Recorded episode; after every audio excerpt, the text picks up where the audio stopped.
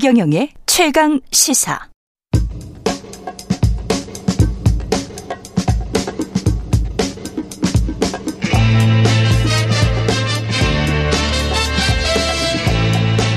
네, 우리가 전하는 접하는 뉴스의 태초부터 지금까지 뉴스 일대기를 쫙 살펴보겠습니다. 뉴스터 김준일 대표, KBS 박대기 기자, 그들의 전지적 시점으로 분석하는 뉴스 일대기 지금부터 시작합니다. 안녕하십니까? 네, 안녕하세요.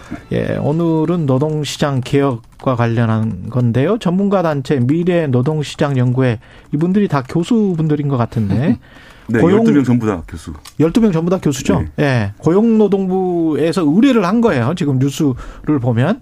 의뢰를 해서 5개월간의 연구 끝에 발표한 공고문이 있습니다. 이렇게 이제 개혁을 해야 된다. 다 읽어보셨죠? 네, 네. 읽어봤습니다. 어, 어떻든가요? 일단 저는 좀, 일단 그 권고 1번이 노동시간 자유라거든요. 예. 예.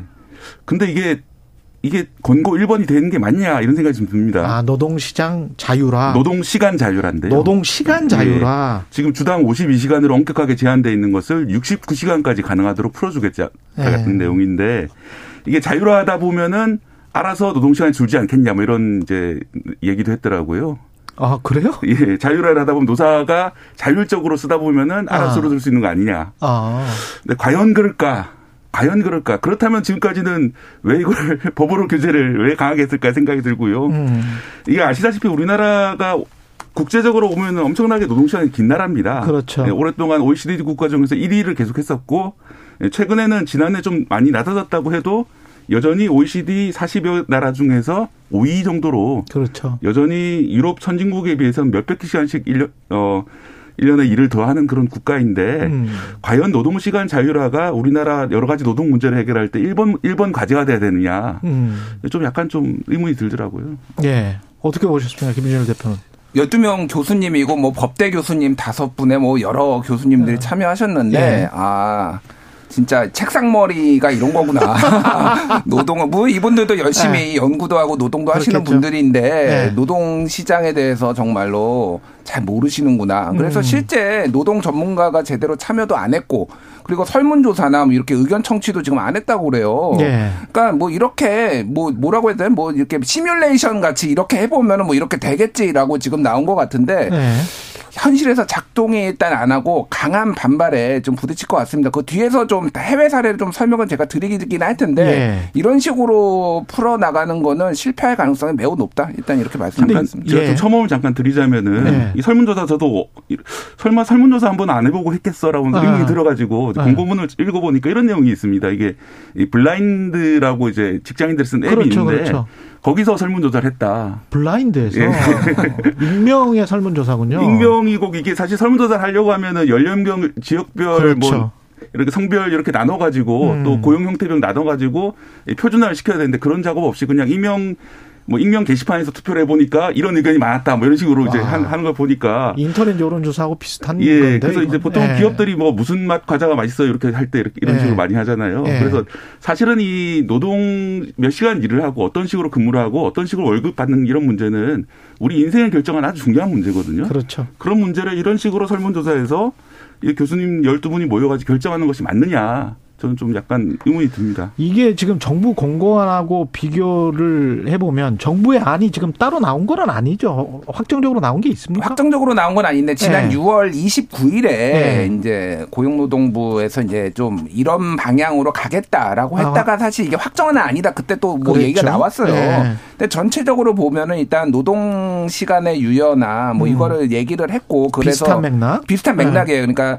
지금은 주 단위로 주 52시간, 그러니까 정확 하게는 주 40시간을 하고 그 이후에 12시간 이상을 초과를 하면 처벌하겠다. 이게 지금 어, 현재 노동법이잖아요. 네. 이거를 좀 더 유연화해야 되겠다. 그래서 저는 그 큰 취지에 대해서는 이해를 합니다. 예를 어. 들면은 아이스크림 공장은 여름에 더 많이 일해야 되고 어, 그렇죠. 예를 들면 계절별로 뭐 예. 조정을 해야 된다라든지 뭐 이런 예. 것들이 이제 유인이 있는 거는 맞잖아요. 그래서 연 단위로 개편하겠다. 그거를 예. 그래서 이제 월, 뭐. 뭐 처음에 나와 노동계에서도 나왔던 게 이게 월 단위로 할 것이냐 아니면 분기 분기별 뭐 개, 4분기로 나눠서 할 것이냐 연 단위로 할 것이냐인데 음. 지금 여기에서 나온 연구회에서 나온 거는 연 단위로 하겠다라는 거예요. 그렇죠. 이거를 네, 그렇더라고요. 그러니까 가장 조금 이제 조금 많이 나간 거죠. 그러니까 가장 네. 기업들에게는 사람 음. 쓰기 좋게. 음. 예. 그렇지만 뭐. 노동자 입장에서는 어쩌면 어한 여섯 달 동안 한 69시간 열심히 일하고 그 다음에도 또 52시간 일해야 되는 뭐 이런 음, 그런 건 아니고 식으로 전체, 전체 평균 예. 52시간 맞추겠다고 하는데 전체 평균은 음. 예. 근데 그게 될라나? 예. 그러니까요. 그게 그러니까 69시간 예, 쭉 일한 다음에 예. 나머지는 거의 이제 좀 계속 거의 반년간 노는다시피 해야 되는데 예. 그런 식으로 실무 실무에 적용이 될 수 있을지 그렇게 됩니까? 예. 그거 안 시킵니까? 그럼 예, 저 보도국에서 시킬 걸요? 그러니까 저는 또 하나 이제 여기에서 권고를 했던 예. 게 그거예요. 예. 그러니까 호봉제 쉽게 얘기해 호봉제 없애고 예. 뭐 연봉제로 하고 성과급제로 해라 라는 예. 얘기를 이제 권고를 성과급제. 했어요. 아 이건 좋아요. 저도 찬성을 하는데. 예. 저는 뭐 이제 이거를 이제 정확하게 이제 어떻게 측정을 하느냐 이런 건데 사실은 이게 조금 의미가 없는 게 이미 웬만한 대기업들 뭐 중소기업도 마찬가지고 다 연봉제로 하고 있어요. 맞아요. 안 되는 데가 이제 공무원들이거든요. 맞아요. 네. 일단 검찰부터 한번 여기 시범 적용을 한번 성과급제를 해보면 어떨까. 아. 저는 그런 생각도 들어요. 그것도 좋습니다. 네. 그래서 잘못 사람을 기소하면은 어. 외국처럼 무슨 뭐 아주 그 징벌적으로 그 나가버리잖아요. 예. 검사가 예. 파면되는 경우도 있는데 그런 식의 성과급제면 좋죠. 뭐, 뭐 그러니까 예. 이거 다양하게 조금 한번 적용을 해보면 예. 그런 생각도 좀 들기는 합니다. 예. 성과급제 같은 경우도 이제 뭐 취지는 저도 찬성을 하는데 예. 이게 이제 젊은 사람들은 아니 왜 1년 차랑 30년 차랑 연봉이 달라 이렇게 불만을 많이 가지고 있거든요. 그러면 이거 성과급제로 하면 다 똑같이 기본적으로 15년 차 정도의 임금에서 왔다 갔다 하면서 더 일을 하면 더 받고 못하면 덜 받을 거라고 생각을 하지만 그게 아니라 다 같이 1년차 연봉을 기준으로 음. 거기 그러니까 하향화된다는 것이죠. 결국은. 예. 그러니까 네. 그 신입 신입도 일을 잘하면은 뭐 15년 차, 20년 차만큼 월급을 주겠다. 그런 취지인 것처럼 보이지만 그렇게 될 리는 없지 않습니까? 그렇죠. 그러다 보면은 전반적인 하향화가 될 수 있기 때문에 네. 그런 문제를 어떻게 해결할 것인가 정말 복잡하고 어려운 문제입니다. 예, 근속연수 중심으로 하는 게 불합리해 보이기도 하, 죠 그런데 이제 이런 경우가 있는 것 같아요. 가령 영업을 하는 사람들 같은 경우에 네트워크가 이미 뭐 20년, 30년 됐으면 굉장히 발달했을 거 아니에요. 음. 그러면 일종의 먹잇감, 음. 예, 매출을 할 수 있는 뭔가를 따오는 사람이 있을 것이고, 음. 그 사람들이 뭐 부장이랄지 높은 사람들이겠죠? 근데 그 사람이 따왔어. 근데 그 사람은 매일 밖에 다니면서 아래 직원이 봤을 때는 노는 것 같아. 하지만 회사 일감을 뭐 몇 억씩 또는 몇십억씩 따와. 그리고 난 다음에 밑에서 이제 뒤치다거리 하는 것 같은 행정 업무랄지 음. 관련된 뭐는 밑에 사람이 하면 이 성과를 어떻게 나눌 건지가 이게 쉽지 않은 문제예요. 일반 기업들 같은 경우에. 음. 예. 현실적으로 이제 노무 관리에서 음. 예를 들어 노조를 탈퇴하면은 성과를 예. 올려주겠다거나 뭐 이런 식으로 deal에 들어올 수도 있고. 그렇죠. 노, 예. 노동조합 문제하고 관련이 있는데 그런 걸 따져보면 이게 그 과연 공정한 평가 같은 가능할 것인가? 물론 이제 이상적으로는 가능해야 되는데 그렇죠. 이게 제도 안착까지 상당히 좀 시간이 걸리겠죠. 그럴 것 같습니다. 외국은 어떻게 합니까? 아까 외국 이야기도 좀 한다 그랬는데. 그러니까 네. 이게, 이게 외국은 사례가 다 달라가지고 음. 조금 일괄적으로 말씀드리기는 어려워요. 그런데 제가 이제 연구서 보고서를 좀 말씀드릴게요. 이제 한국 보건사회연구원에서 노동시장 유연성과 복제의 관계에 대한 외국 사례 시사점 뭐 이런 얘기 이제 보고서를 낸 적이 있어요. 그래서 한국의 사례하고 그 덴마크 사례를 좀 비교를 했습니다. 그래서 이제 이게 노동시장의 유연성이 되려면은 그냥 마음대로 기업이 해고하는 걸로 해결이 되는 게 아니다. 이게 삼각형을 이루어야 된다라는 건데 하나는 소득 안정성, 하나는 적극적 노동시장 정책, 그리고 노동시장 유연성 요 세 가지가 다 예. 맞물려서 다 잘 돼야지 된다라는 거예요. 그렇죠. 근데 이 보고서에 따르면 이게 2013년에 나온 보고서였거든요. 이미 예. 꽤 오래된 10년인 거의 9년 정도 된 건데 덴마크하고 비교를 해보면 덴마크는 세 가지가 다 잘 된다는 거예요. 유연성도 있고 소득 안정성도 있고 음. 적극적 노동시장 정책. 그런데 한국 같은 경우에는 이미 덴마크 수준의 노동시장 유연성은 있는데 아 소, 있어요. 이미? 예, 예. 여기에서 뭐 여기에서 측정한 거는 그렇게 봤습니다. 2013년에 이미. 그런데 소득 안정성 매우 떨어지고요. 특히 이제 소위 말하는 내가 입사했던 그 회사에서 퇴직을 하거나 밀려나 정리해고가 그렇죠. 됐을 때 그 소득 격차가 너무 어마무시하니까 전부 다 지금 버티려고 하는 순식간에 이런 거예요. 툭 떨어져 버릴 수가 있죠. 그래서 그렇죠. 중상층이 뭐 하위층으로 될 수도 음, 있고. 예. 그러니까 그럼- 적극적 노동시장 정책이라는 게 소위 말하는 사회 안정망이에요. 그렇죠. 이게 적극적인 실업급여를 주고 이들의 어. 최소한 지금 뭔가 해고가 되거나 잘렸을 때 어떻게 이들이 다음 잡을 일자리를 찾을 수 있는지에 대해서 정부가 개입을 해야 되는데 이 부분에 있어서는 지금 다 빠졌다라는 거예요. 지금 여기에서 노동시장 유연화 아니면 뭐 노동시간 늘리는 것만 얘기를 하면은 다 이게 네. 해결이 되느냐. 그러니까 제가 그래서 책상 머리에 앉아가지고 지금 음. 이렇게 혼자 시뮬레이션 해봤다 이런 평가를 내릴 수밖에 없다라고 말씀드리는 대학 거예요. 교수님들은 또 안정적인 직장을 갖고 계시기 때문에 예. 네. 좀 고민의 깊이가 다를 수가 있습니다. 예. 그 우리 박대기 기자는 네. 관련해서 좀 이야기할 거 없습니까? 그러니까 말씀하신 예. 것처럼 안정성, 그 유연성을 살리기 위해서는 네. 안정성이 먼저 확보돼야 되는데 음. 계속 유연성 얘기만 하고 있다는 게 가장 큰 문제고요.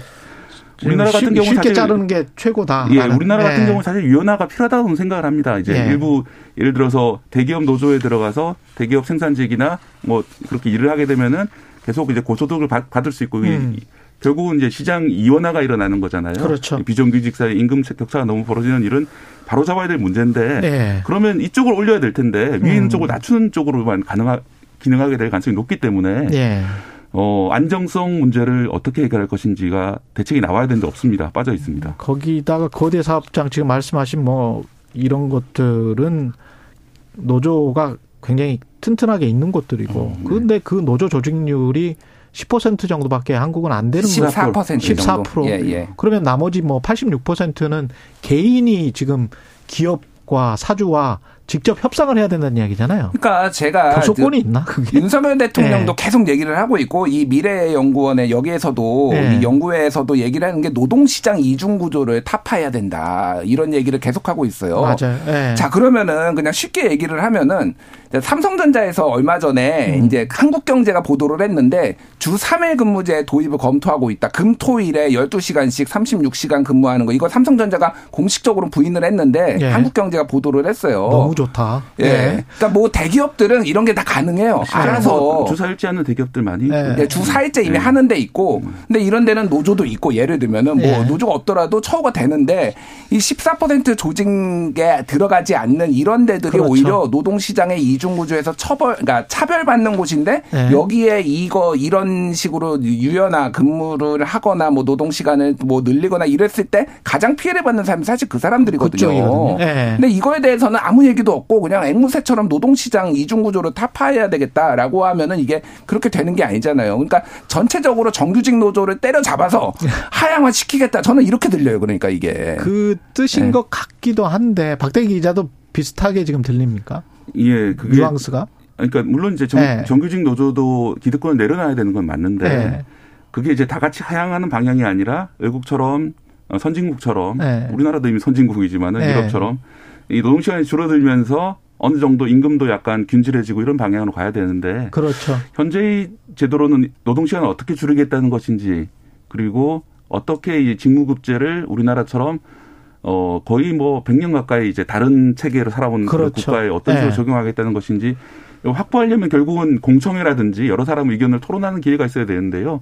이 밀실에서 이 12분의 교수님들이 결정한 안을 가지고 곧바로 지금 정책을 시행하겠다는 게 정부 입장이거든요. 이게 근데 법 법을 네. 바꿔야 되는 것도 있을 텐데 바로 정책 시행할 수 어, 있습니까? 법은 이제 어제 야당이 반대하겠죠. 야당은 당연히 반대할 텐데 정부에서 법안을 만들어서 추진하려고 아 일단 법안을 만들겠다 이것에 예. 근거해서 어제도 이제 대통령이 이렇게 말을 했거든요. 예. 이 권고 내용을 토대로 조속히 정부 입장을 정리하고 예.